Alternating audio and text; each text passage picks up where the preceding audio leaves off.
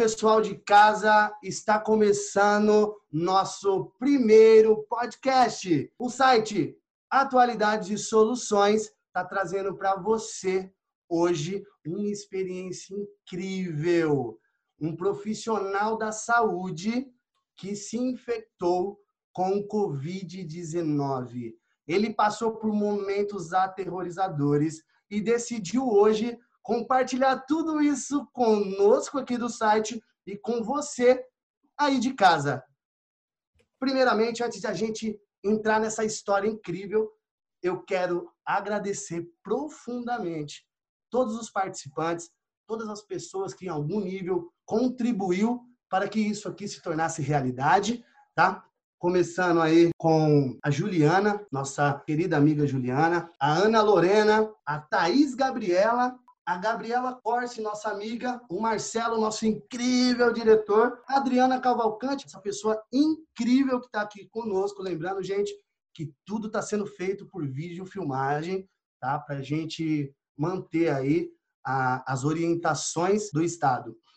Então, vamos lá. E ele, né? Claro, essa pessoa incrível que aceitou. Muito obrigado, Douglas. Eu quero agradecer. Seja muito bem-vindo ao nosso site ele, Douglas de Jesus. Fala aí, Douglas. Opa, tudo bom? Queria agradecer a oportunidade, né, da, da gente poder se expor aqui, né, eu me, poder me expor, expor a minha história e também conscientizar que é, realmente, né, hoje eu estava vendo aqui pelo Facebook, né, pelos, pelas mídias, que o Grajaú está sendo o terceiro, é, entre, aspas, entre aspas, epicentro do, da Grande São Paulo, né? Com maiores infectados e maiores mortes. Aí também seria uma, uma, uma oportunidade de conscientizar não somente os moradores daqui do Grajaú, mas também de todos que tiverem o acesso né, ao, a esse podcast. Maravilha. Lembrando que todos que o Douglas ele é morador do, do Grajaú, então ele faz parte dessa estatística. Então, assim, é extremamente interessante se você é do Grajaú, se você não é do Grajaú, mas em especial se você é do Grajaú, para você se atentar. Não é fake news, é uma pessoa que de fato viveu na pele tudo isso que a mídia está colocando em pauta. Então, Douglas, seja muito bem-vindo, como, como dissemos novamente, e me conta aí um pouquinho de quem é você, o Douglas de Jesus, né? Como foi essa história aí incrível que você passou nos últimos dias?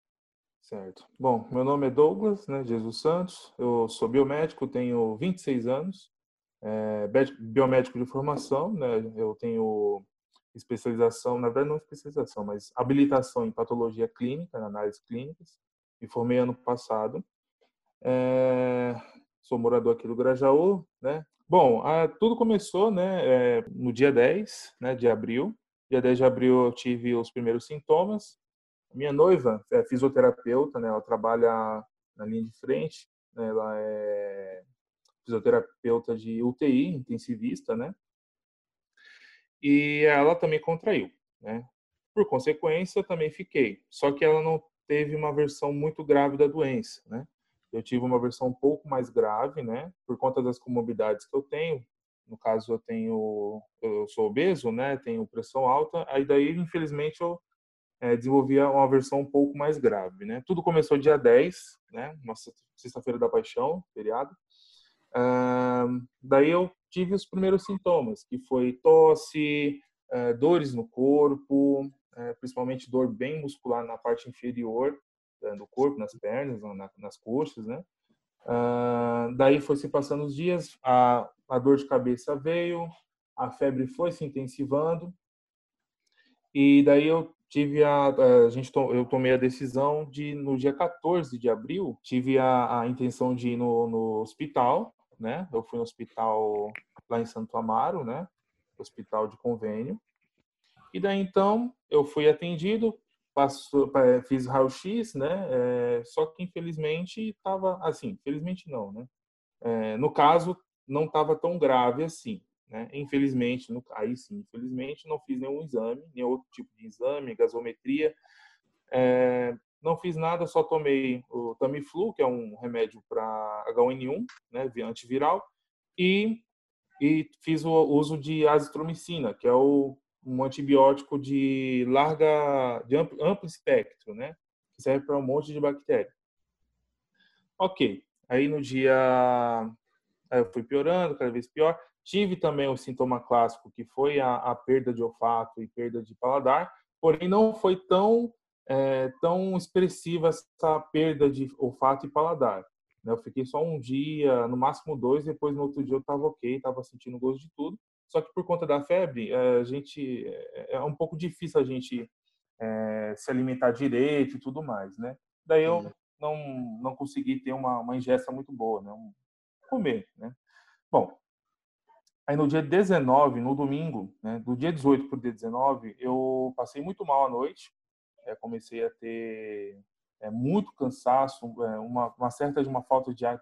Geralmente quando eu deitava é, eu acordava assustado, pensando que, sei lá, que estava me faltando ar e Nossa. e daí no dia 19 de manhã, né, eu fiz o é, a minha noiva veio aqui, a gente ainda estava no período ainda da quarentena, mas infelizmente teve que é, ultrapassar, né, esse esse esse protocolo aí, porque infelizmente ela ela viu que eu não estava muito bem, trouxe um oxímetro. O que é o oxímetro? É um aparelho que vai é, fazer a aferição da sua saturação, como é que está o nível de oxigênio, assim, de modo mais, mais básico, né?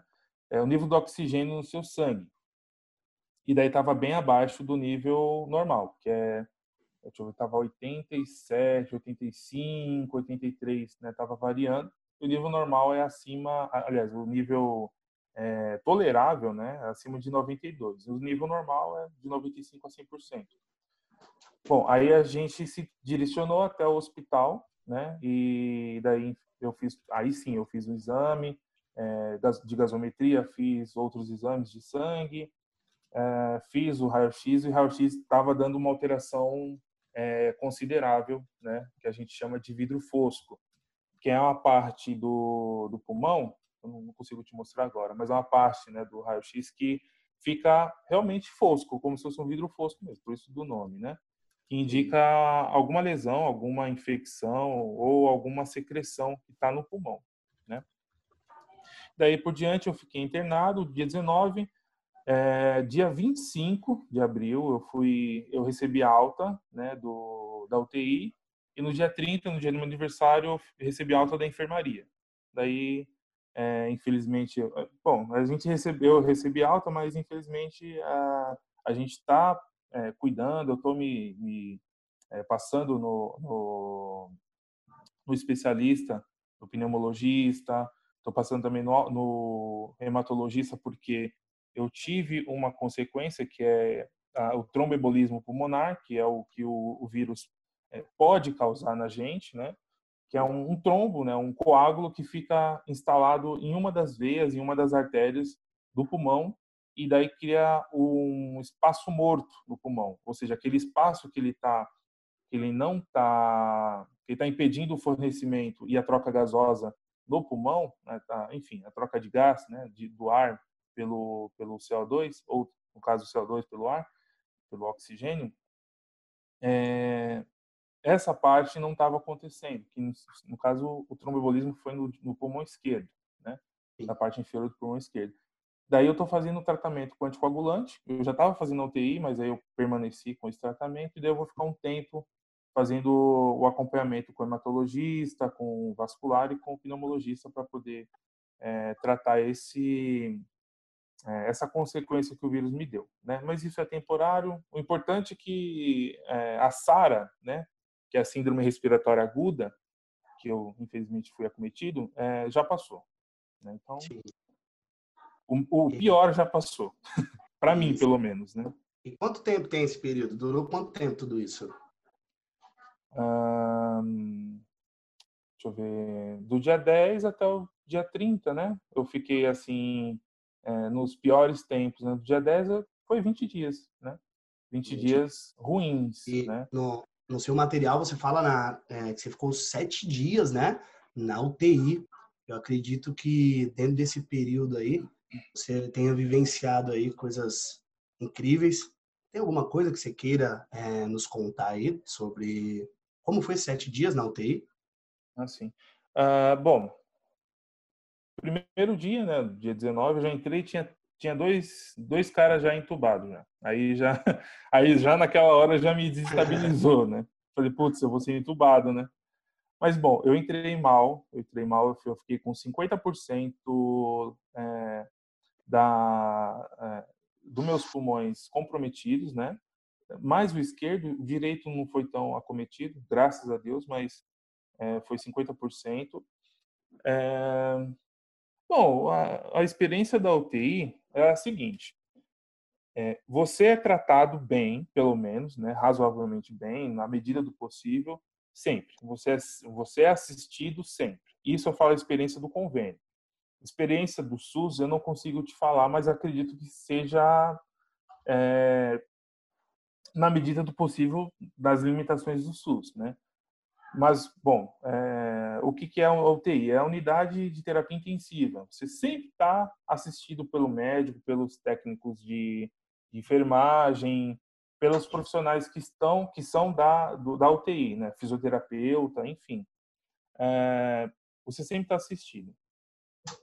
A pega é, é a, a, a gente fica muito fragilizado psicologicamente. Por quê? É Basicamente, a gente pensa em merda, né? Na, na, em merda, em morte, que a gente não vai sair dessa, que a gente. É... Aí, meu maior medo foi a questão da intubação, né? É, por eu ter uma, uma certa, um certo conhecimento sobre como acontecem as coisas, né? É, eu já sabia que a intubação ia ser uma intubação muito difícil, por conta da minha obesidade e por conta do meu tamanho, né? Que eu sou um, eu sou um cara de 1,92m. Então você imagina um cara Parece um guarda-roupa, gente. Vocês não têm noção.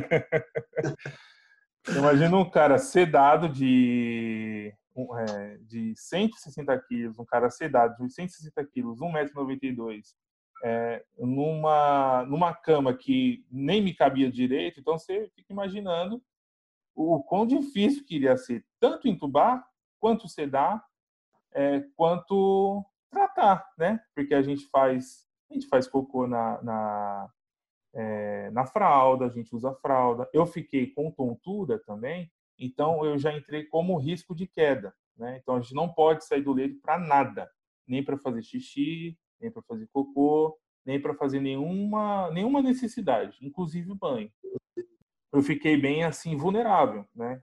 Entubado ficaria muito mais vulnerável. E eu não sabia se eu ia sair dessa. Porque ia ser uma incubação difícil, a sedação ia ser muito difícil, a dose de sedativos que eu ia ter que tomar, é, que ia ser introduzido, introduzido em mim, ia ser uma dose muito é, arriscada da segurança, de, de ter uma parada, enfim. Né? Então é muito difícil. Então ia ser muito, muito difícil mesmo. Mas eu não precisei ser entubado, né? É, entre outras, entre as experiências que, eu, que a gente vai falar aí, eu vou falar pelo, pelo decorrer do podcast também, né?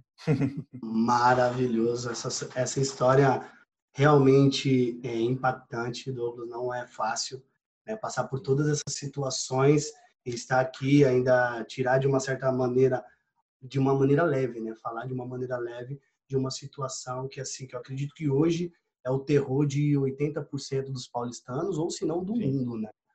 É, nossa equipe preparou algumas perguntas para você, né? Eu acredito que eles estejam aí ansiosos para compartilhar essas perguntas com, com você, com quem está em casa. E eu quero saber quem quer começar, né? Se tem alguém aí que esteja, não estou me aguentando, tenho que fazer a pergunta para ele agora. Vamos lá, agora é a hora. Quem vai mandar essa pergunta aí? Boa tarde, Douglas. Tudo bem? Oi, boa tarde, tudo? Obrigada por compartilhar a sua história, né, a sua experiência. E eu li a sua história que você escreveu, onde você relatou sobre a sua fé e da fé da sua, da sua noiva. É, em algum momento, nesses sete dias que você passou internado na UTI, você sentiu a presença de Deus e é, acreditava que ia sair dessa? Olha, é, assim como está no material, né, no, entre aspas, o testemunho que eu fiz, né, que a, que a paróquia me pediu para fazer tal, para poder até mesmo é, conscientizar as pessoas, também ter dar essa essa esse up, né, dar esse essa motivação de fé nas pessoas também. É, a única coisa que eu conseguia fazer, né, seria no caso é, foi falar é, dizer a palavra no nome de Jesus. A única coisa que, eu consegui. Eu acho que essa foi essa foi a única é, demonstração de fé. Claro que assim eu é, a gente a gente tenta, mas é difícil, mas a gente tenta ter um, um pensamento positivo de tudo que está acontecendo. É, a gente pensa em muita é, é, na questão de tipo quando eu sair daqui eu vou ser uma pessoa melhor, eu vou fazer tudo aquilo que eu quero fazer de fato, mas assim é, o pensamento que eu tive é, referente a tudo isso, a questão de fé, foi assim, é, bem difícil, bem difícil mesmo. É, foi um momento difícil, foi um momento difícil. A única coisa que eu conseguia, que vinha na minha mente em questão de fé, em questão de, de religião, enfim, é um, um, salmo que a gente é, proclama, né, na Semana Santa. É, meu Deus, meu Deus, por que me abandonaste? Né? Isso pegou bem assim firme na, na questão de pensamento de fé, na questão de espiritualidade no momento. Mas, bom, cada um tem o seu calvário, né? Cada um tem o seu momento de, de crucificação, né? Então, acredito que isso foi minha cruz naquele momento. Então, é, acredito que foi isso. Né? Foi uma prova de fé. Foi um, no final de tudo, eu, eu, eu, pude perceber que foi tudo muito milagrosamente acontecendo, né? É, a partir da quarta-feira, né, que eu fui internado, eu fiquei de domingo a domingo.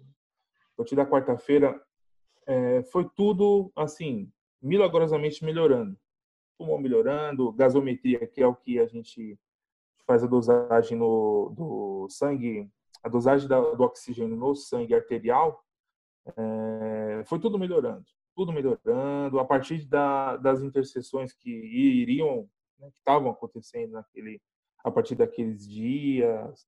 É, bom, eu sou católico, né? Então eu acredito muito na intercessão dos santos, né? Na intercessão de, de, de Maria, né? E foi feita, a minha noiva fez uma novena em honra a São José e a Nossa Senhora, Nossa Senhora Aparecida. E a partir desse momento eu consegui ter melhor assim uma pessoa que é assim, entubada por, por uma insuficiência respiratória, uma, uma dificuldade no pulmão, melhorar assim do nada, é, é, eu não consigo explicar. Ela também não consegue explicar.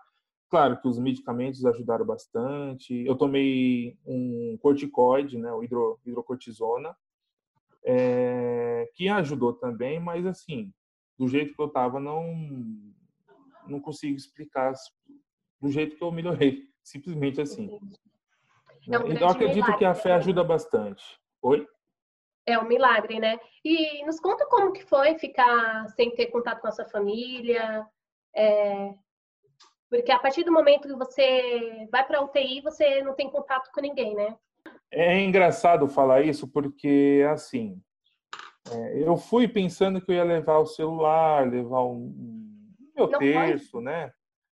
Não, eu, a única coisa que eu fui para UTI é que eu fui primeiro para é, para a internação do pronto socorro, que é uma maquinha pequena, só um espacinho pequeno, só é temporário, né? É, a única coisa isso, na, não, não, na, no pronto socorro mesmo, na internação ah, do pronto socorro. É como se fosse um acolhimento para ir para a enfermaria ou para ir para a UTI. Né? No caso desse, desse hospital funciona assim. A única coisa que eu fui para a UTI foi a minha cueca e meu óculos, só. De resto, ficou tudo. E não tem como a gente falar com nenhum parente, com ninguém. É isolamento total da família. É... Eu era bem. É... Me fugiu a palavra, mas eu era bem é... abusado, assim, né? porque toda vez que eu, eu, eu, me ligava quando o médico também não tem nenhuma visita médica, né? A família não vai e o médico só fala pelo telefone com a família. Eu percebia que eles estavam falando de mim, aí eu falava assim, ah, manda um abraço, tal, para tal fulano. Eu ficava, eu era abusado, né? Aí isso que salvava né? vezes. Aproveitava aquela É. brecha e já, pô, fala que eu tô vivo. Fala que eu tô vivo, fala que eu tô bem. Aí a gente aproveitava, né? Mas, assim, é horrível o isolamento. Eles só podem é, te manipular, falar com você, enfim, com aquele, com aquela máscara N95, mas isso é procedimento padrão, né? É, máscara N95, máscara cirúrgica, óculos de proteção, jaleco ou impermeável ou jaleco descartável, né? De TNT e o face shield, que é aquela máscara transparente que vai da testa até até mais ou menos aqui o gogó, né? Sim. E para fazer qualquer coisa, dar água, é, dar alguma medicação, te limpar, qualquer coisa, qualquer coisa desse jeito é o protocolo. Deveria ser maior, né? Por questões de biossegurança, mas é, é a realidade daqui do Brasil, daqui de São Paulo, né? infelizmente. Entendi. Então, obrigada, tá? Por compartilhar conosco a sua experiência. De nada, eu que agradeço. Maravilhoso. Obrigado, Lorena. Excelentes é, percepções, né? Boas perguntas. Eu acho que levou para o pessoal de casa aí bastante informação. Como a do médico, eu mesmo, particularmente, eu não sabia que os médicos falavam por telefone e isso eu fiquei é, assim assombrado porque deve ser realmente mais grave do que a galera está imaginando, né? Eu costumo dizer que todas as coisas nas nossas, nas nossas vidas ela tem um propósito, elas acontecem porque de fato elas têm que acontecer. E eu acredito que tudo isso que vem acontecendo, essa parte de fé que você citou aí, foi para trazer grandes aprendizados e de repente potencializar ainda mais a sua fé. Agora, dando, dando continuidade, nosso amigo Marcelo, né, nosso diretor, preparou também aí uma pergunta para você, especialmente para você, depois de ler todos os seus relatos, todas as informações que compartilhamos com ele, ele ficou curioso e desenvolveu uma pergunta para você. Vamos lá, Marcelo? Certo, pode mandar. Tudo bem, Douglas? É, Opa, Marcelo. Eu acho que na- se, eu, se eu passasse por essa situação, o- a parte mais difícil para mim, com certeza, seria o distanciamento das pessoas que eu gosto, da minha família, e de não, não, ter, não poder ter contato nem mesmo com os médicos, né, que falam com eles por telefone. Eu ia ficar assim, louco, a parte psicológica ia me comer, sinceramente, ia me derrubar, certeza. É, com isso, claro que quando a gente está tá lá, eu imagino que você sentiu, uma das coisas que mais sentiu falta foi a sua família. Mas tem alguma outra coisa assim que você pass- passou na sua cabeça, que você falou assim, pô, quando eu sair daqui, eu vou fazer isso. Teve alguma coisa assim específico que que passou na sua cabeça? Sim, sim. É... Interessante, interessante. Antes disso tudo acontecer, é... bom, eu sou, eu sou obeso, né? Eu tenho essa comorbidade, infelizmente. É... Me passou muito pela cabeça, mano, quando eu sair daqui, eu vou tomar um rumo na minha vida. eu vou começar a fazer, puxar uns, puxar uns pesos, perder peso, melhorar a vida, é... me dedicar mais à questão da carreira, me dedicar mais à família, aos meus pais, né? É, que ambos são grupo de risco, são idosos, né? É, me dedicar mais à vida mesmo, né? É, passear mais, claro, que agora não dá para fazer tudo isso, Sim. mas passear mais, aproveitar mais a vida, viajar mais, né? Aproveitar mesmo os pequenos detalhes que é o que faz a diferença, né? É, muita gente pensa que a gente pode ser, a gente tem que ser feliz com fazendo festas e mais é, bebedeiras e tudo mais, mas não, cara. Você, você fica tipo fazer um agrado para sua mãe, fazer um agrado para sua noiva, é, passar um momento junto, assistir um filme, conversar um pouquinho, isso já basta, cara. Já não precisa de muita coisa para para ser feliz, entendeu? É, daí seria essas questões, felicidade, com poucas coisas, né? Que é possível. A gente pode ver isso agora nesse momento de isolamento, né, social que a gente tem, que a gente consegue até mesmo, é, claro que não é a mesma coisa, mas a gente consegue ficar feliz conversando com a pessoa é, por vídeo chamada, né? Sim. Sim. A gente sente falta de um abraço, né? A gente sente essa falta desse contato humano, né? Então, essas coisas pequenas que fazem diferença e que fazem a gente feliz, né? Eu acho que isso eu senti muita falta, né? É, eu tenho um, eu tenho uma eu tenho um, um, um é, como, posso, como posso dizer eu, eu, tenho uma mania né um costume de sempre abraçar minha mãe tal beijar o rosto beijar a testa e a partir do dia 10 eu não pude fazer isso Sim. eu fiquei trancado no meu quarto basicamente eu fiquei no meu quarto é, só ia para a cozinha para pegar a comida sair fora ia para o banheiro tomava banho fazia necessidade saía fora eu ficava no meu quarto o tempo todo e toda vez que alguém passava o limite da porta ou vinha na janela aberta, eu falei, não sai daqui, eu não quero que vocês fiquem do jeito que eu tô, que é horrível. Sim. É horrível, simplesmente horrível, né? Foi uma gripe, foi um, um, entre aspas, foi uma gripezinha no começo, mas no meu caso ficou pior. Sim. Eu espero que não fique pior para ninguém que pegue, né? E, e quando fica pior, pode ser que você passe por isso, tudo que eu passei, né? Todo esse isolamento. Mas acho que respondendo a sua pergunta seria isso, né? É, cuidar mais da saúde, cuidar mais de mim e ser feliz com poucas coisas, né? Basicamente isso. Eu sei que às vezes parece até clichê, né? Que a gente pensa assim, pô, é, a felicidade mora nas pequenas coisas, né? Mas parece que é um relato e é, é quase certeza é, tão, é quase tão certeza quanto a água é molhada que quando a gente passa por essas situações é aí que o calo aperta, né? É aí que a gente pensa na, na nesses detalhezinhos, no, be, no também tem essa proximidade com a minha mãe, no beijo na testa, de abraçar e a voz até embarga, né? Só de pensar que pode acontecer alguma coisa com, com alguém que a gente gosta. E é isso, eu agradeço aí a sua, sua colaboração e o seu, o seu ponto aí.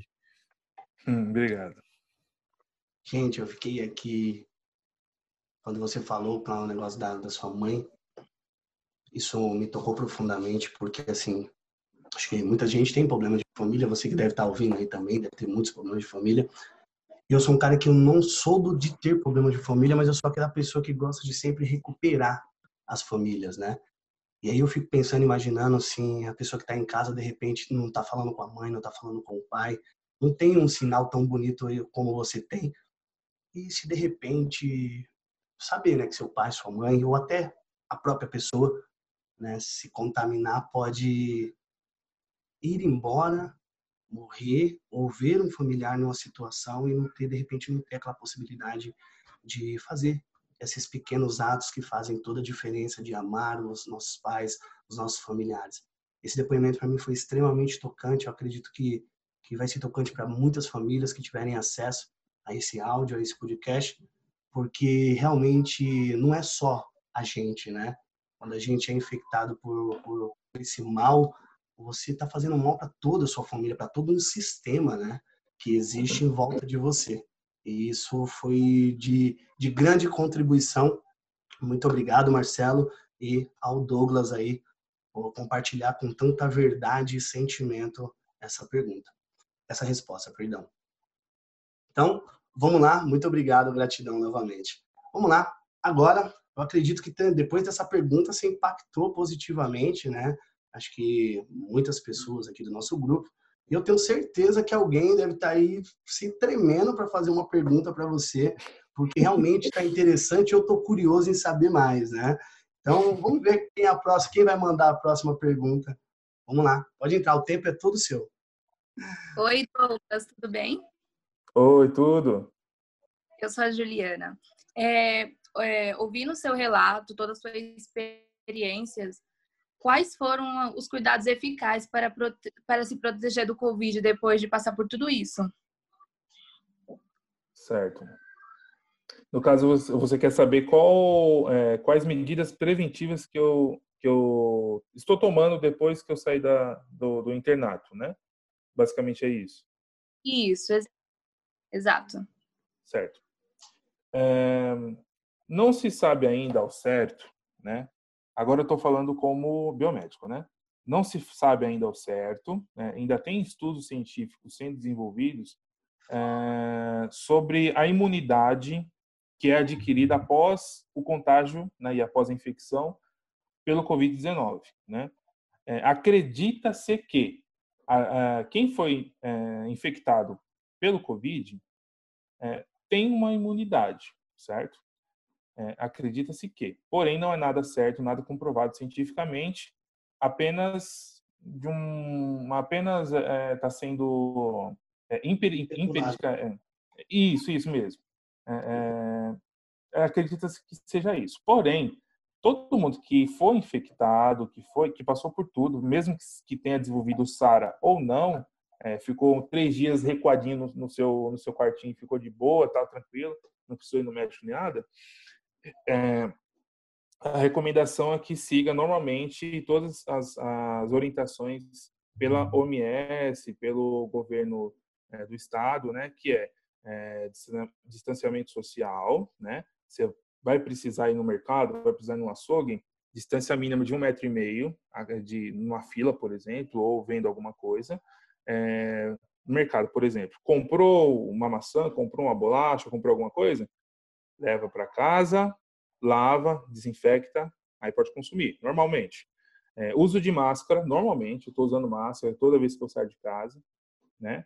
É, é, quando você vai espirrar, se colocar a mão no cotovelo, né? colocar o, o, o rosto no cotovelo para proteger, para não contaminar a mão. Álcool em gel toda vez que for é, toda vez que for necessário, que não tiver uma pia com água e sabão para você lavar a mão. E todas as recomendações para todo mundo, para toda a população. Não tem nenhuma exceção, é, por exemplo, ah, eu peguei Covid, agora eu sou o Superman. eu posso me infectar, posso. Não.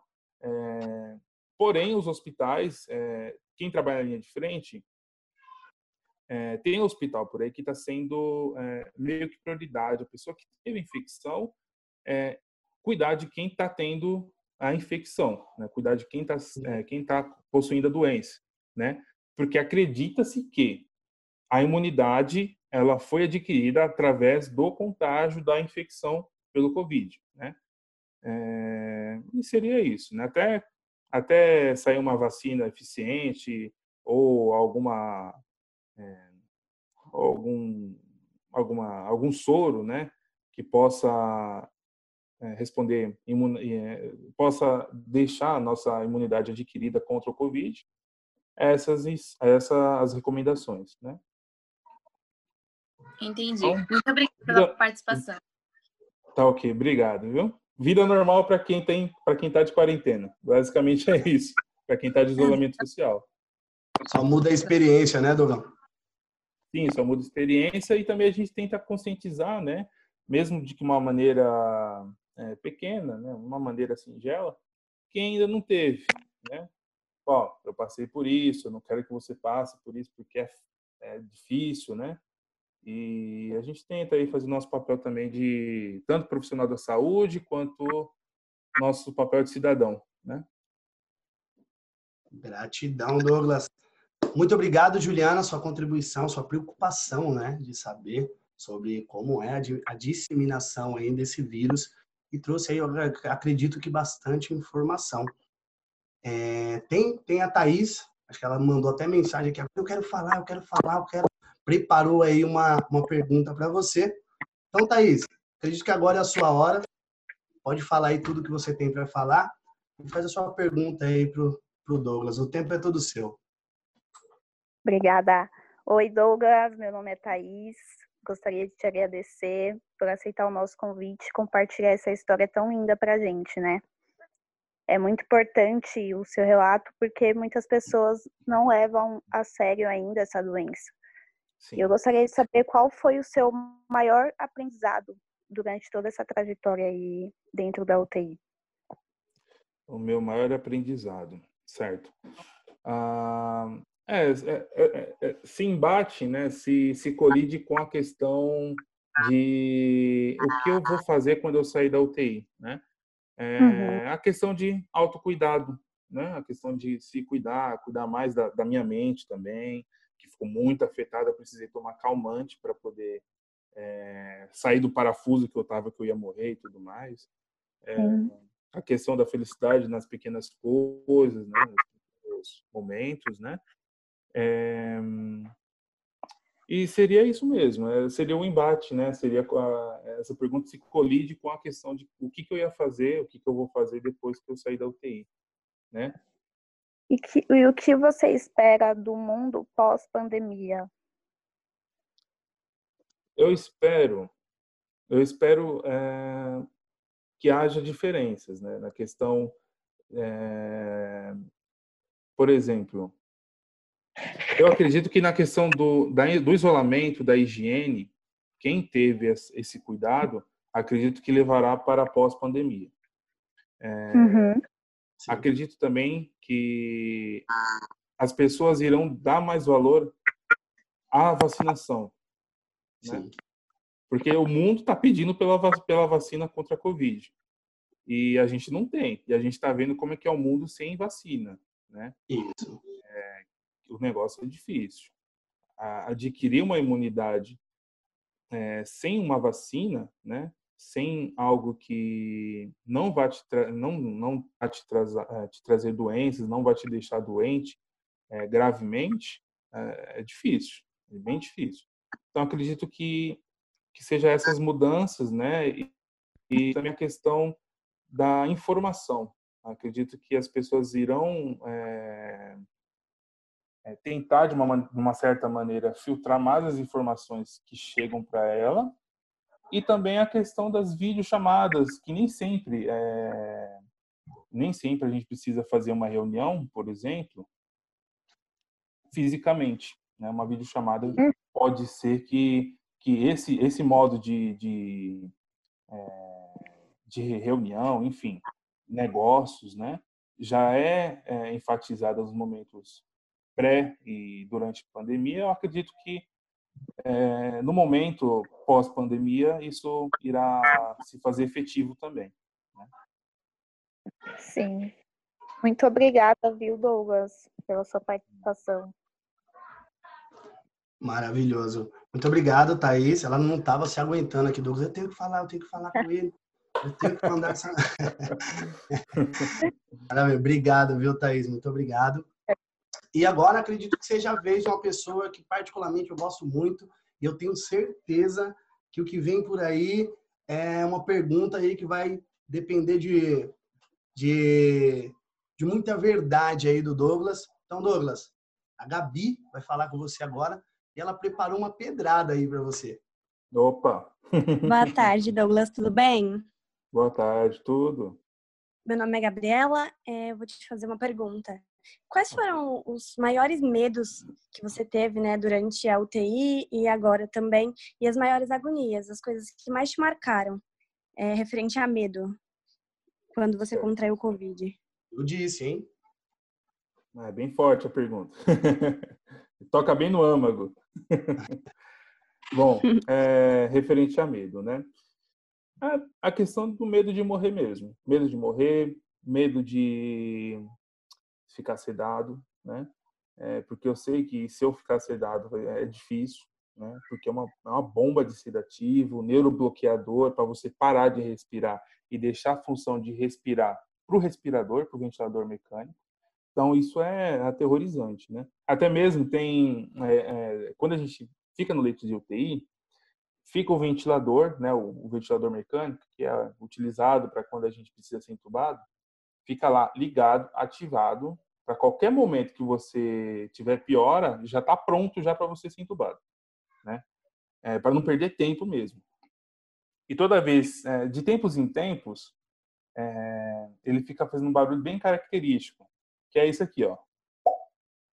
Essa coisa me deu tanto medo, cara. Nossa senhora, porque tipo, eu tô aqui, você vai ser entubado. Sabe? É isso que passava pela minha mente. E é algo aterrorizante, muito ruim, muito ruim pensar nisso. É... Também a questão, é a questão da morte mesmo, né? E, e eu toda vez né, que eu tinha febre, até antes, não, nem sempre quando eu tive febre, mas isso se atenu, é, ficava mais acentuado quando eu tive, quando tinha febre na UTI, né? É, eu tinha vários tremores no corpo, praticamente. Eu ficava me tremendo de medo. Isso é uma sensação horripilante, cara. Porque é algo que você não consegue controlar, você tenta controlar você tenta se cobrir, você tenta fazer alguma coisa, isso não passa. Você fica se tremendo mesmo. É, é algo, algo muito, muito estranho. Você não consegue controlar é, esse tipo de, de ação no seu corpo, assim, sabe? E é, eu acho que não puxado para o medo, mas puxado mais pro pro desespero nessa nessa questão. É, eu ficava muito com, eu falava também para elas, né, para as meninas lá que estavam me cuidando, que eu queria ir embora. Eu falei, quero ir embora, me deixa embora, pelo amor de Deus. Aí, meu, eu falei, mano, se eu for embora, eu vou cair ali e é capaz de os caras me prender na, na, na, na, no leito, aí é pior, porque daí eu não vou é. conseguir fazer nada. De fato, eu não vou conseguir fazer nada, que eles vão me prender mesmo, que prende, né? É, paciente que, que tem é, esse, esse que tem essa característica de, de fugitivo, né? Eles prendem mesmo. Prendem. Sim, porque isso pode acarretar na morte dele mesmo, né? Sei lá, no meu caso eu né? tinha sim, no meu caso eu tinha uma pulseira com risco de queda, né, para informar que eu poderia cair. Eu, eu entrei tonto, né? E, e quando a gente está com nível baixo de oxigênio, é, a gente fica tonto e pode apagar a qualquer momento se fazer muito esforço, né? O cérebro simplesmente para de receber oxigênio e puf, cai, né? E daí eu falei, mano, se eu sair daqui, sair correndo daqui ou ir para algum lugar, ou eu vou ser preso, né? Ou eles vão pegar e me prender na, na maca lá no, no leito, ou eu vou cair, bater a cabeça e daí é pior, né? Aí, e é difícil, é bem difícil. É, e desespero também, eu precisei usar sonda na nasointeral, né, para poder me alimentar. Eu não estava conseguindo, é, não estava conseguindo é, comer, tomar água e tudo mais, porque faltava o ar, eu ficava cansado e, e daí é, é o risco de a comida ou a água ir para o pulmão era bem, tipo, 15 vezes maior do que uma pessoa normal, né? Então, aí eles decidiram para poder é, proteger o meu pulmão, é, colocar uma sonda nasointeral. É uma sonda que vai pelo nariz e vai até o estômago, né? Basicamente é isso. E aí isso me deixou atordoado também, porque aquilo dói para colocar. É, fica aquele negócio lá na sua garganta, aquele alguma coisa se não engole, não desce, vontade de vomitar. Vomitei duas vezes por causa dessa sonda. É horrível, é horrível. Imagina, deve ser difícil mesmo.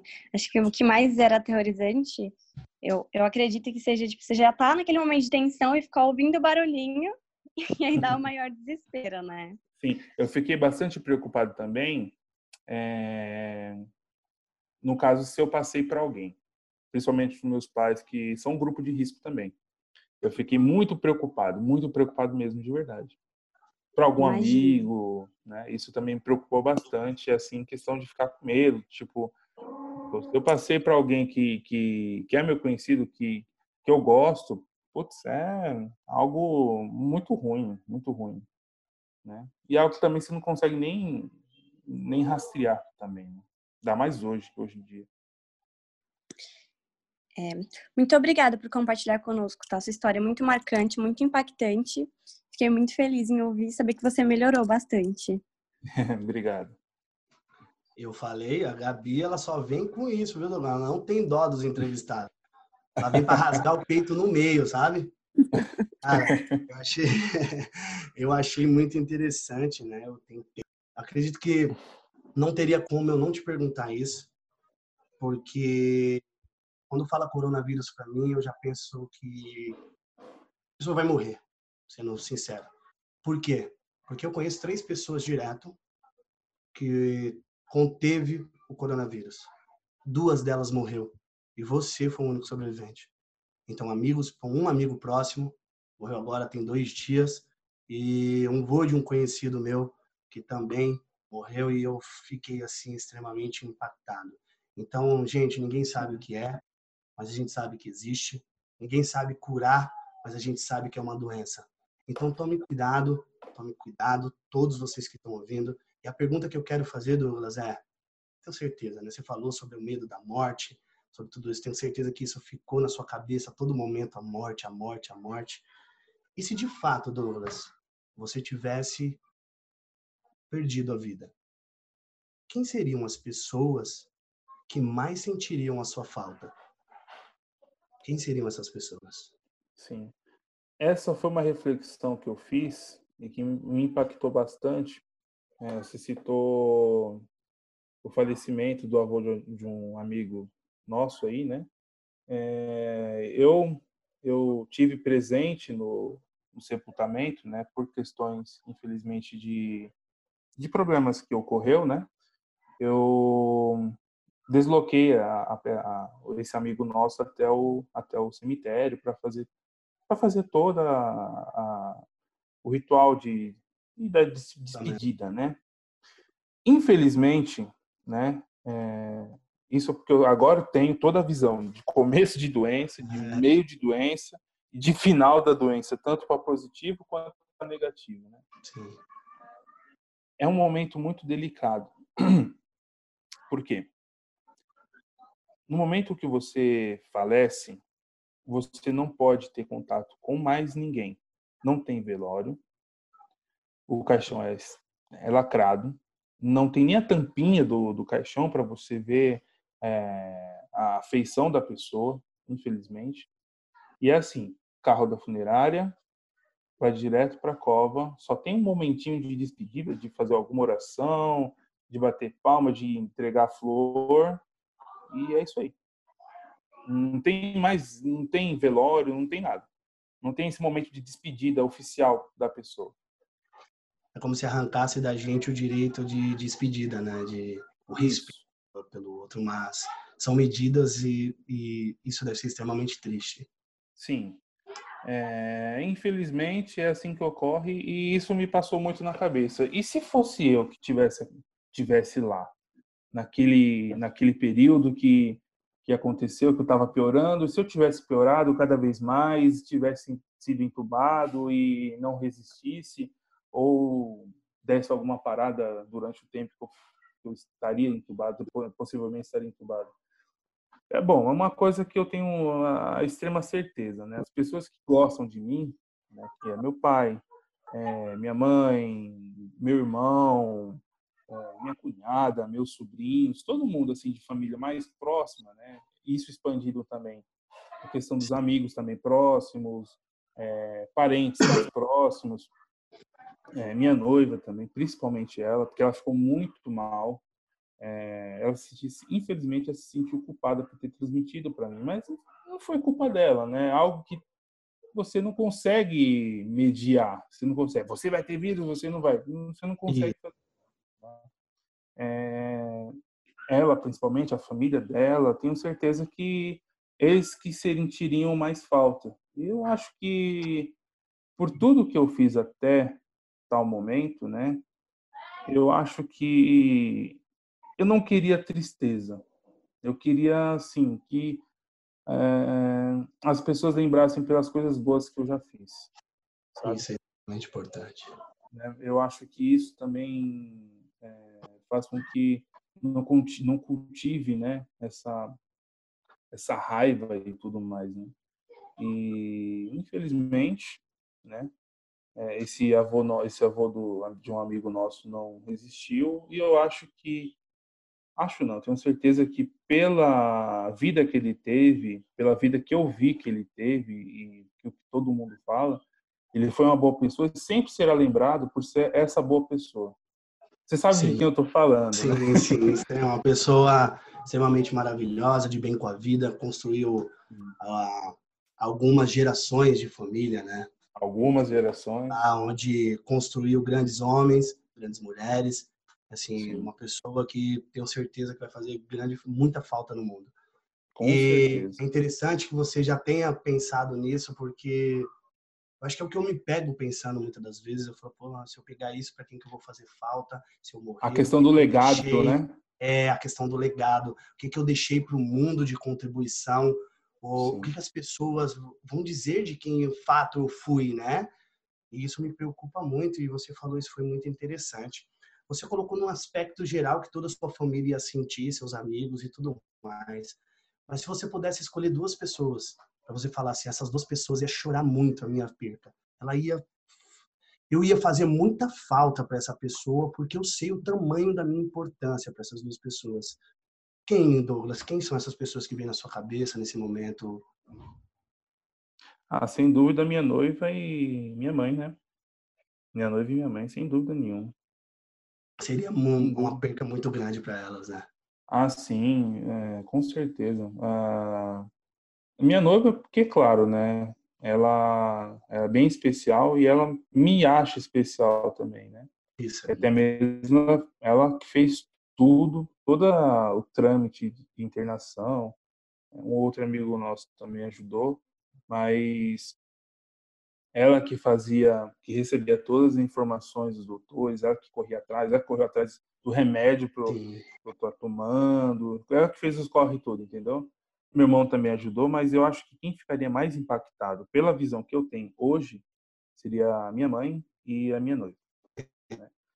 Eu imagino. Claro, cara. não tirando, claro, não tirando é, o mérito negativo entre aspas. Não, não outros, meu pai, meu todos irmão. nós, né? Todos nós temos importância no mundo. Todos nós temos importância no mundo. Isso em algumas escalas e assim, eu coloquei isso, fiz essa pergunta, aprofundei um pouquinho mais para a gente conscientizar, né? As pessoas que estão em casa, estão ouvindo esse podcast, porque, gente, você tem importância para alguém. Você é extremamente importante para alguém. E eu convido você agora que está em casa, depois de ouvir todas essas perguntas, toda essa experiência do Douglas, né, que nos trouxe aqui com exclusividade, né, eu convido você em casa a anotar no seu caderno quem são as duas pessoas que sofreriam mais se você viesse partir desse mundo. Se você pegasse, se contaminasse com o coronavírus e infelizmente não tivesse a força suficiente para vencer assim como Douglas teve. Qual a falta que você faria para o mundo? E qual a falta que você faria para as pessoas que você deixou no mundo? E muito obrigado novamente por você compartilhar conosco a sua história, que eu tenho certeza absoluta que vai impactar a vida das pessoas, positivamente. E depois de toda essa experiência, eu quero que você deixe aí dicas, né, de como as pessoas devem se comportar, do que deve ser feito, né? Deixar algumas dicas de quem viveu na pele o mal do mundo atual. Certo. É, bom, dicas de como você não se contagiar, né? É, acho que é algo muito clichê também, que está sendo muito batido na tecla, mas é bom sempre permanecer nesse tipo de, de informação, né? É, uso de máscara, né? Como tem um, um, uma promoção aí da, do SUS, né? Máscara salva, realmente, máscara salva, né? Não acredite em fake news que máscara vai te deixar é, com falta de ar. Não, máscara vai te salvar. É, uso de álcool em gel, ó, tem meu álcool em gel aqui sempre aqui na minha mesa, né? É, Eu com a minha máscara você com a sua máscara. Minha máscara está aqui atrás aqui, mas eu estou fechado aqui, né? Então, é, teve os primeiros sintomas, fique isolado. Tenta, se, se possível, porque tem muita gente também que infelizmente não tem. Isso eu, vi, isso eu falo pela realidade aqui do, do bairro, né?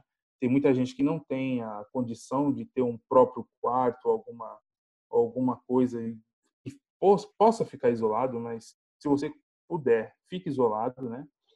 Fique em casa se você puder, né? A questão, isso geral de todo mundo, né? Fique em casa se você puder, se não for é, de trabalhos essenciais e tudo mais, né? É, lave sempre as mãos, tossiu aqui o cotovelo e o distanciamento social, né? precisa ficar no lugar público, tenta sempre manter a distância de um metro e meio, no mínimo, de pessoa para pessoa. Né? Deixe as roupas em casa. Quando você for sair, deixe as roupas em casa, deixe o sapato, é, deixa as roupas é, do lado de fora, não deixe em contato em casa. Né? Tente se habituar é, com é, uso ou de meia em casa ou descalço, né, como os, o pessoal é, da cultura oriental faz, né, não entre com sapato da rua em casa, né, porque você pode contaminar o chão. Se você tiver uma criança, um bebê, alguma coisa que anda pela, pela casa, pode pegar, pode, pode passar a mão na boca, pode se contaminar. Ela pode ser um vetor para o adulto, né? Um vovô, por exemplo. É... E são essas as orientações, né? As orientações de acordo com a OMS, de, de acordo com o nosso governo, né? É, governo do Estado de São Paulo. E seria isso, né? Seria isso. Maravilhoso! Acredito Força que essas que dicas... Gratidão, acredito que essas dicas vão fazer as pessoas de casa aí, em algum nível, é, evitar essa disseminação em massa Sim. desse vírus aí que está atormentando a todos. E só adendo também.